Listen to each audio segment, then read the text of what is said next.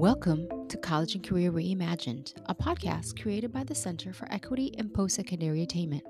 This podcast is designed to provide listeners with cutting edge research and best practices, including tips and tools needed to implement equity based career development and post secondary readiness for students in the K 16 educational system. Your hosts are Dr. Laura Owen, founder and co director of the center, along with her co director, Dr. Deanna Camillo. Welcome to today's episode um, Equity Based Career Development and Post Secondary Transitions. This is Laura Owen.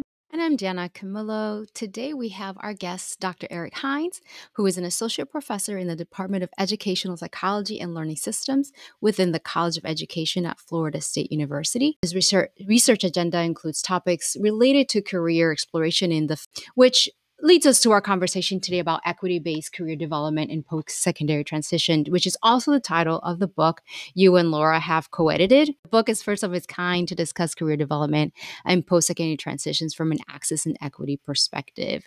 So, Erik, that was a long introduction. Can you share a little bit about yourself and uh, what equity based career exploration means and how it connects to your work? Okay.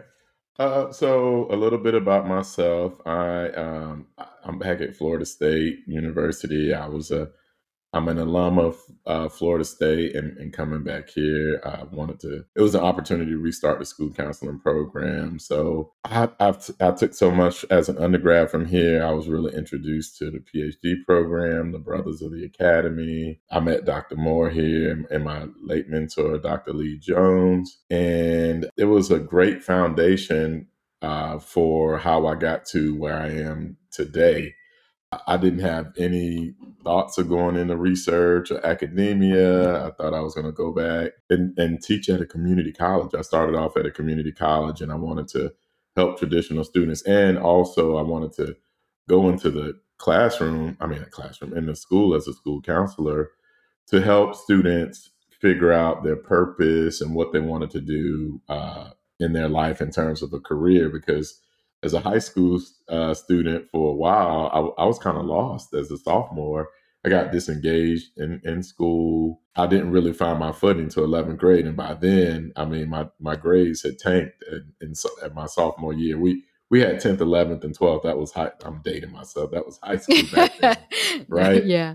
So then I, it was too late uh, trying to get into some of the universities. I did get into a few, but some of the state universities at the time, uh, I missed some of the requirements and had to go to community college. So when I was 19, I was like, I didn't want that to happen to anyone else. Uh, so that's when I decided I want to go into the field of school counseling, and and I was also working in my church, and I thought that uh, I was good with working with kids. I enjoyed working with the kids in the Sunday school at my church, mm-hmm. and I also wanted to, like I said, help people find their purpose. And I thought at the time, and I was doing career development at 19, and I haven't even heard of the concept. So that is how I got to where I am today. Thus, the research interest, my research, my work, uh, how I talk about equity based secondary readiness. Uh, one of the things I do want to say, I, I, think what what also helped propel me is meet, meeting Laura at the time. We we met at an ACA early career uh, meeting, and then we just started hitting it. I was like, "Oh, you applied here? I applied here too. You applied here." Mm-hmm. And then I think we just stayed in touch, and, and our research, uh, our research just aligned. And so, coming with the equity based piece, uh, college and career readiness, and the text, uh, Laura invited me to uh, present a paper on black males on uh, college and career readiness at the Career Development Summit a few years back. And then I was talking with James, and I told him how I had such he was there too as well on one of the panels. I had a great time with Laura and working with her, and uh, and he knew that I wanted to do a book around uh, college and career readiness and, and career development. And so uh, we talked about it, and then I asked Laura. I said, "Hey, Laura, what do you think about putting this book together based on what we did um, at the Career Development Summit?" Because there was never a book there. was there there wasn't a book at the time that really talked about how are we preparing students, not only just students of color, but all students from a perspective that they get the resources they need. And some students may need more than others. Some students may need more support. some students may need more parental involvement because their parents may not know the college going process. So we put our heads together and we found some great and phenomenal authors like yourself, Diana, to be able to contribute to the book, right? And so that that is how that's one of the uh, places where we talked about equity based uh, career, uh, college and career readiness. And for me myself, I I had to learn my although my mom went to college, right? She went to, but she was a non-traditional student as well. Some of the things she still didn't know about in terms of knowledge, in terms of scholarships, in terms of who to talk to if we were having issues uh, in college. And so we wanted to be able to use our book as a foundation, not only to say, hey, school counselors can be the beacon in the center of college and career readiness, but these are some other approaches that you can use with various populations. We even have uh, a chapter or two about both career development and career technical education. We have to think about, and that's the thing, we wanted to open up all options for students should they, uh, so that they can have multiple opportunities after high school to pursue their career goals and also uh, have a quality of uh, living. And Laura can attest to this as well. You know, we, we wanted to follow with uh, former First Lady Michelle Obama was doing, making sure that every student uh, has some type of post secondary education. And in order for that to happen, it starts in K 12. Yeah. I like what you said uh, a second ago in terms of it's not one size fits all, right? And I think this is Mm-hmm. something that Laura and I constantly talk about, or anyone that is in my classes. w- You know, I Mhm. always remind them that that it's not a one size fits all. And I think also the point of this podcast, right, to talk about how can we do this work differently, even outside of sort of the cookie cutter um, approach, right, that we continue to teach and we continue to Mhm. to implement. Um, and I get sometimes it looks it's easier to do, right? When you have a high caseload and you have a lot of things and there's a lot of pieces to this. But I really appreciate that you emphasize that, right? That it's not a one size fits all and that it looks very different for different student groups. Um, so yeah, I really I like I appreciate that that that perspective of the uniqueness of this um of, of this work. And Erik, I think that this is work clearly that's been not just in your, you know, professional career. I think it was it's, you even led in with kind of your introduction of your journey and your path, and um, all of this is built to like who you are and where your focus is in both teaching and research and practice. And I'm wondering, like, you know, we could go on and on if we talked about like all the papers you've written and all of the incredible projects that you've led and initiatives is there something that stands out for you as a favorite or something that you know brought a lot of meaning to your life and, and maybe touched your passion There are two two events um, in my career I think that really played an impact in my in my life. I mean, in terms of where I am now, I think one right when I got out of uh, finished my PhD program, I was uh, working at Hopkins uh, under Dr. Cheryl Holcomb McCoy, and she had a college and career readiness program that I, I got an opportunity to oversee in one of the middle schools, and we brought in guest speakers. We were able to come in and talk with the kids. We did uh, a lot of uh, the career development, the career assessments with them. And one of the things I think that hit me the most was we took them on a field trip. It was a college right down the street, literally maybe 20, 30 minutes. I mean, not 20, uh, 15, 10, 15 minutes down the street by bus. And some of the students have never been on that campus ever. And so, you know, we, we study urban school counseling in our PhD program, right? Mhm. And and then to actually see it play out and say, wow, you know, we really have a lot of work to do. And then the kid the students didn't know either some of them, and we were with middle school kids, that if they got admitted to this particular school as a resident of the city, everything is paid for. Now imagine how many shoot how many administrators or school counselors may not know that information. And this and the school is right there. Of course, the school is predominantly white, historically white, right?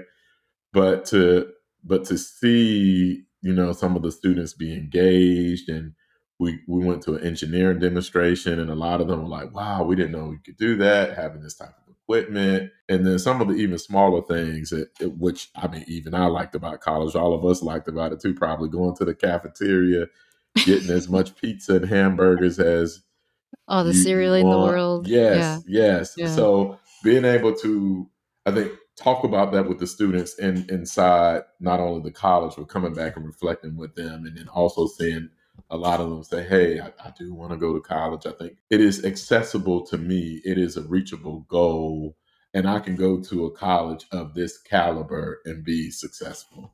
And the second event that impacted my career, but also impacted me as a person is when I was uh, working at the University of Connecticut, I, I was uh, tapped by our then associate provost for academic affairs to to run a learn, live and learning community for Black males.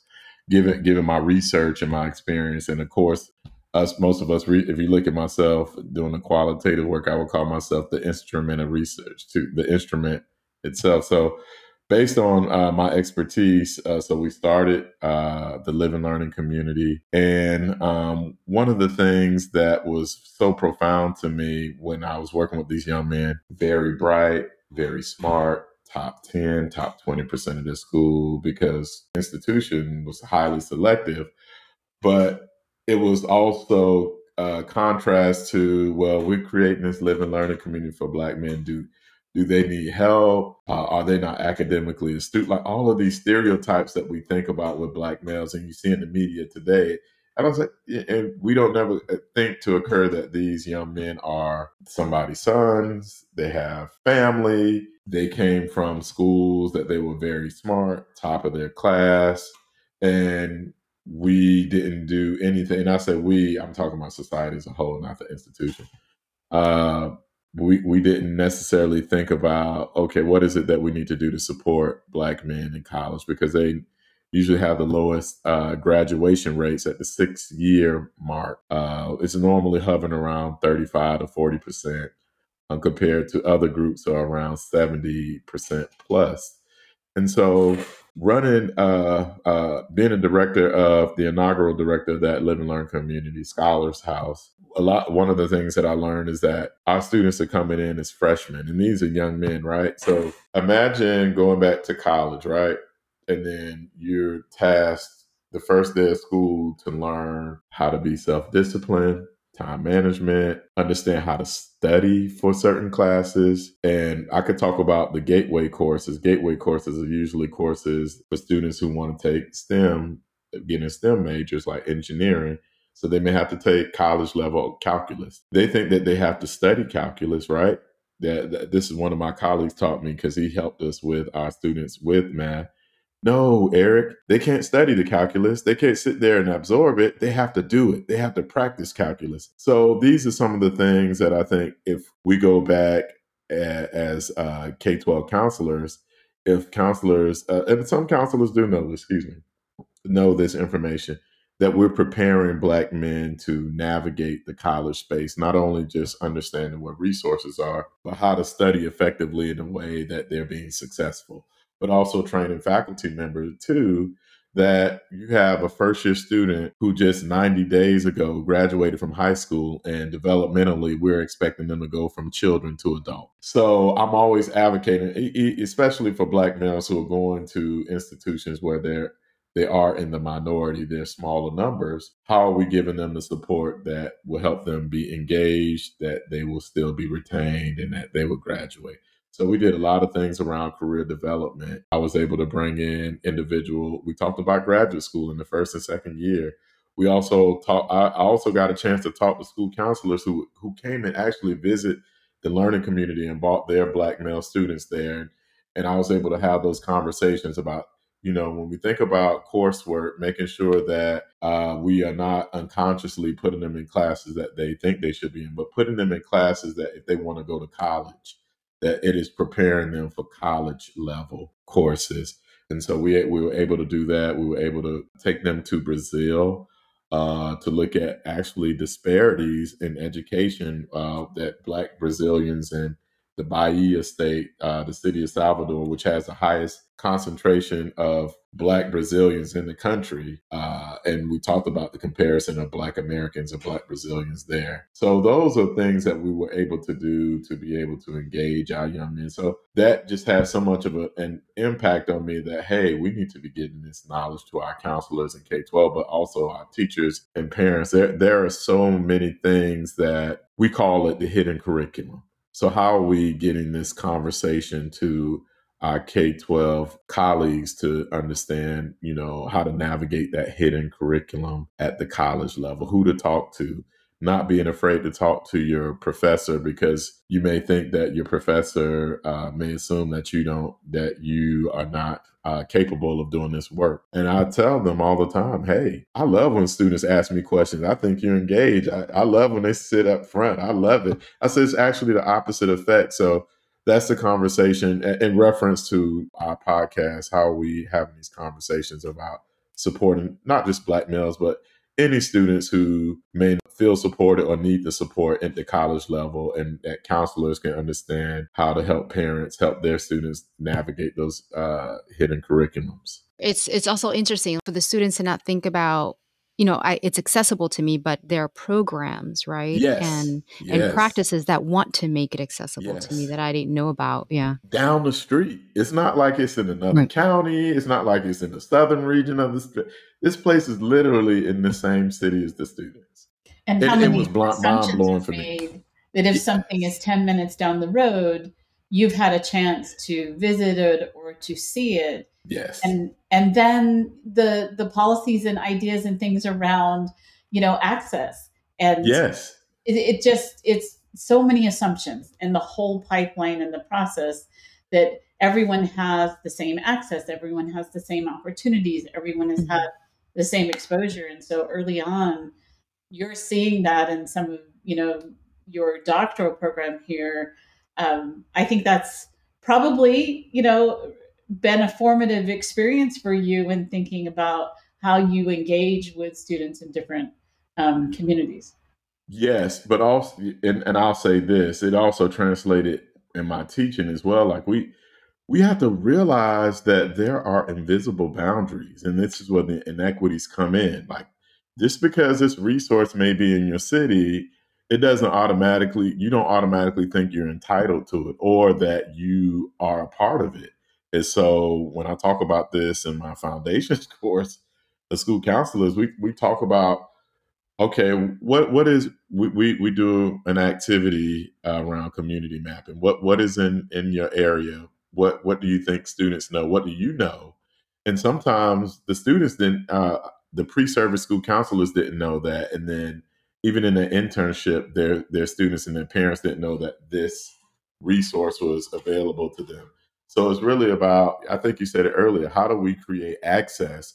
But we have to also tear down those invisible boundaries where we eh, think that this particular resource may be for this group and this population, and that it is not for us, even though we have either ownership and entitlement because it's in the same area that we're in. You know, I love the term like invisible boundaries. And it reminded me of doing some of the text messaging work and how there were assumptions made that if you were messaging students with nudges and reminders of things that they needed to do to be able to look at that post secondary transition and just assuming yes. that maybe those nudges worked.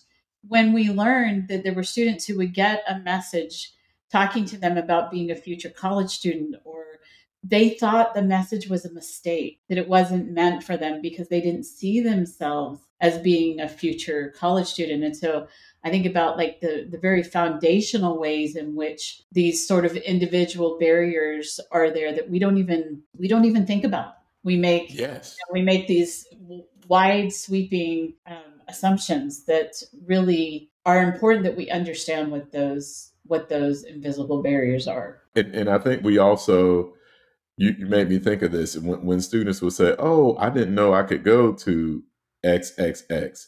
We really expose our privilege. Like, how do you know that? Why didn't you know? Instead of saying, "Wow, you know, we really have some work that we need to do," and so we automatically expose ourselves there with privilege and, and assuming that students will know that they can go there. And that's something that we have to, as counselors, as counselor educators, as uh, educators, we got to continue to check our biases and beliefs.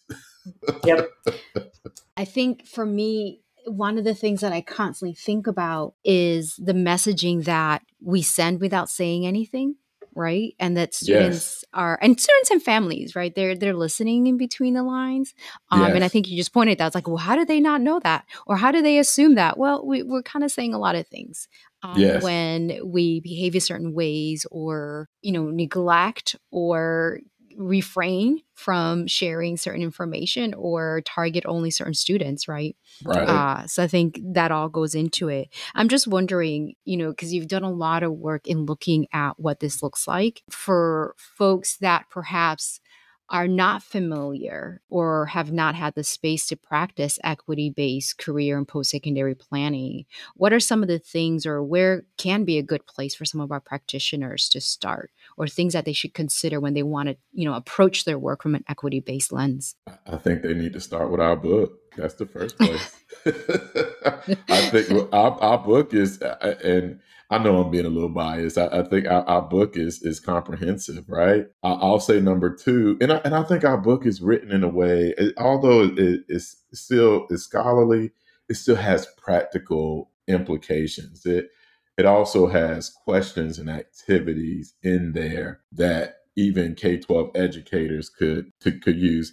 And I've talked to a few uh, folks who are actually using our books at the at their institutions with students. So I was like, "Yay!" So I think that that's one place. The second place, if if you're thinking from a more scholarly perspective, we actually did a special issue. Uh, thank thanks for thanks to Laura. Get shout out to Laura. Uh, around equity-based uh, post-secondary development, uh, post-secondary readiness and career development. Excuse me. So that that that is one place that uh, individuals uh, can look. So so we we also discredit what our states have. I know the state of Florida. You look at the Department of Ed; they have things on their website for college and career readiness that are specifically uh, at the state level. So I would say we uh, we could start there. Those are the the few places I know, a few places that uh, individuals can start in a way that could uh, deepen and broaden their knowledge around uh, post secondary uh, planning. So I think if we get into um, different um, populations, then we could, we could probably start talking about different individuals. But I think there's enough resources out there right now to to get folks uh, started in terms of uh, this equity based approach to post secondary planning and readiness. So, Erik, one of the things that we hear a lot when we are um, doing webinars or, or presentations is that we we hear, "Oh, well, that project's funded. You have more resources to be able to do this." And I know you're teaching, you know, brand new counselors in training to go out and work in schools. Is there a space where you think a practitioner in a school could start um, beyond like their own education and reading? Like, if you were starting to develop a program in a school, is there something that you would recommend? Like, this is a good place to begin. If if this doesn't exist, um, if you're wanting to go in and develop and start really looking at how to advise students um, to set up a program. Do you have some thoughts about where sh- someone should begin? Well, let me start with the resources. So, our, we were doing this program when I was in my PhD, uh, and we went to a school, and it was a grant funded program. And what happened is we started going to the community, talking with individuals in the different community. When we when we were talking about careers, uh, we had individuals who would come from the federal government in different spaces. I'm, I'm trying to keep this confidential as possible. We had uh, owners who would come in uh, who uh, talked about uh, they would provide uh, lunch. entrepreneurs, we had individuals said that they would give a church. I think that if if we talk about the foundation, that goes back to community mapping, right? W- where is it that we could start with uh, resources, right? And um, part of it is the school counselors of our.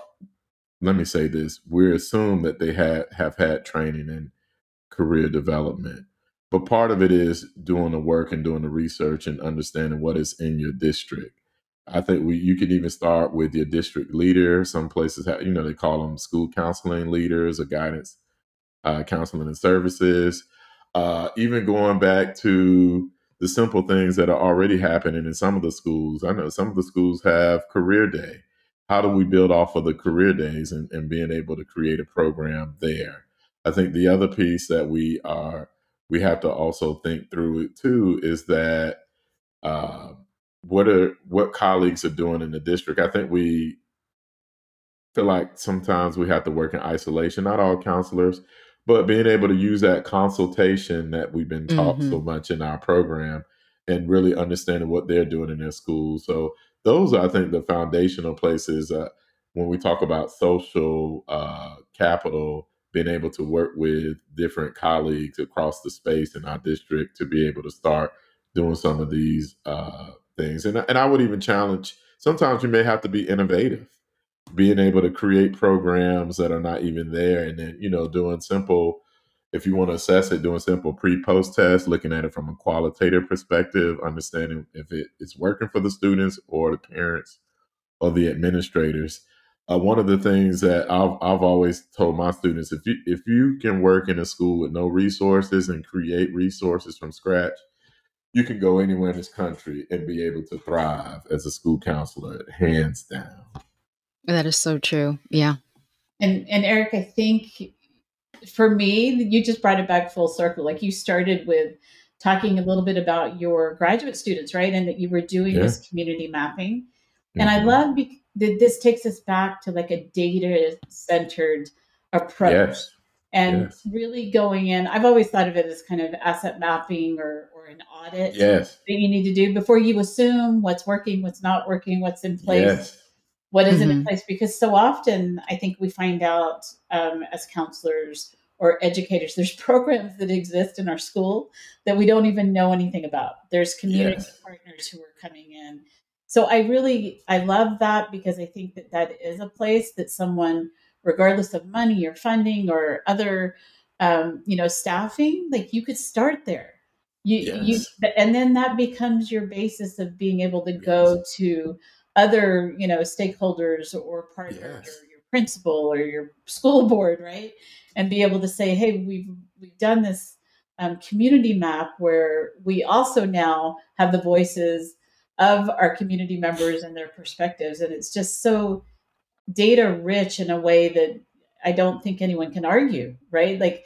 here's what we understand about what's happening, here's where the gaps are. I I love it and I think it takes out that barrier that often, I think sometimes we dismiss our own power um, in the positions that we're in and assume that we can't do things. But this is this is a place that you could start without a lot of funding or other resources where you can actually really use the data then to drive your next steps. Yeah. Yes. And I think the other part of this, Laura, is that we have community organizations or leaders or individuals that want to be involved, but they don't know how. Yes. And I, and and sometimes it's the assumption that it takes money and the involvement doesn't always have to be tied to some kind of monetary action and so i think when you get out and do an assessment of who's in your community and who wants to be involved you can find because i remember as a school counselor i found tons of resources that they just didn't know how to be involved or they just felt like no one asked us um, and so we sort of start that conversation of engagement I would say this too. A lot of companies are willing to give money uh, as well. We we don't think that our to ask our local pizza parlor to hey, can I get five hundred dollars? I'm I'm I'm running a group on uh, going to college, and I want to I want to get as many students to come as possible. Different groups. Can you provide us with either food or can you provide us like five hundred dollars with materials and supplies? Mm-hmm. And they'll happily, oh yeah, here you go and then you could say the XXX uh, counseling group, name it after them, uh, college uh, career readiness group, and that gives them free publication. That gives, um, I mean, promotion publication. You see what my brain is, uh, yeah. writing something that gives them free promotion, and then that helps you uh, with uh, helps the counselor with their goal of getting their students um, prepared for post secondary opportunities for whatever materials and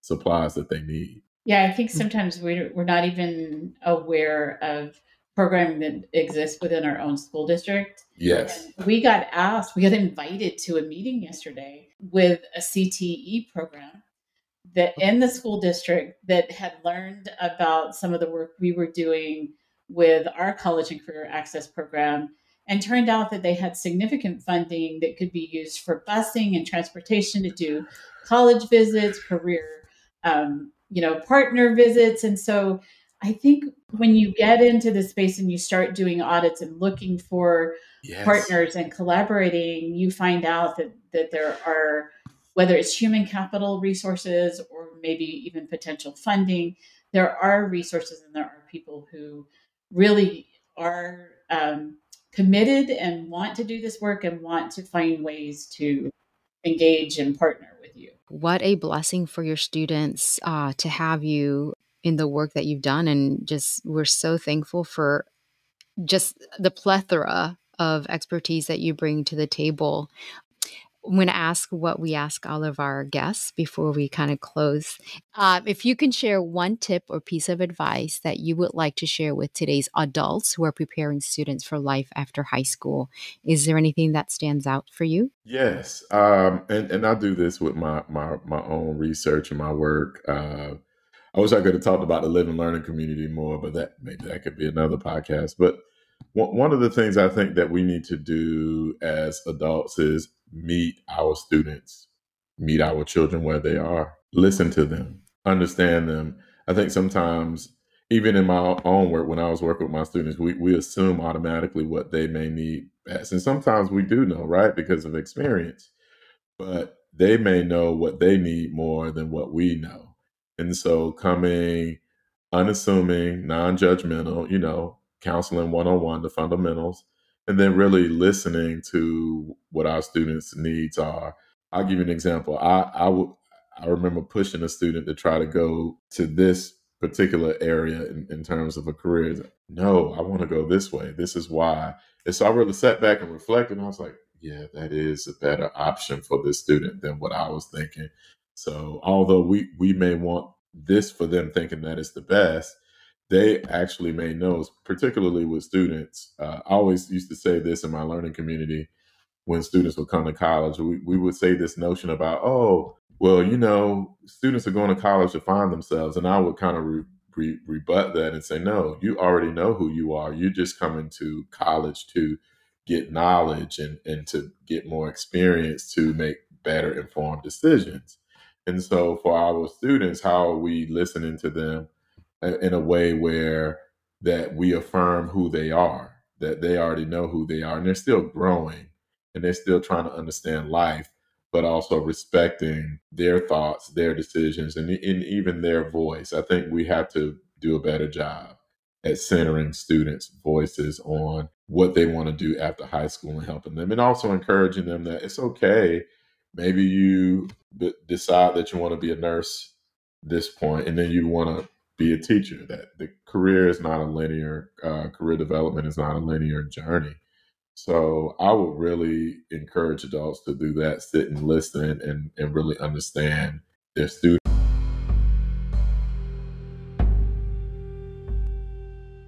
This has been College and Career Reimagined with Dr. Owen and Dr. Camillo from the Center for Equity in Post Secondary Attainment. We hope you enjoyed the show and we look forward to having you join us on the next episode. If you enjoyed the show, tell a friend, subscribe, or leave us a review. It means a lot. We're on Facebook and Instagram at SDSU CEPA. You can also contact us at CEPA at sdsu.edu. That's C E P A at sdsu.edu. Till next time.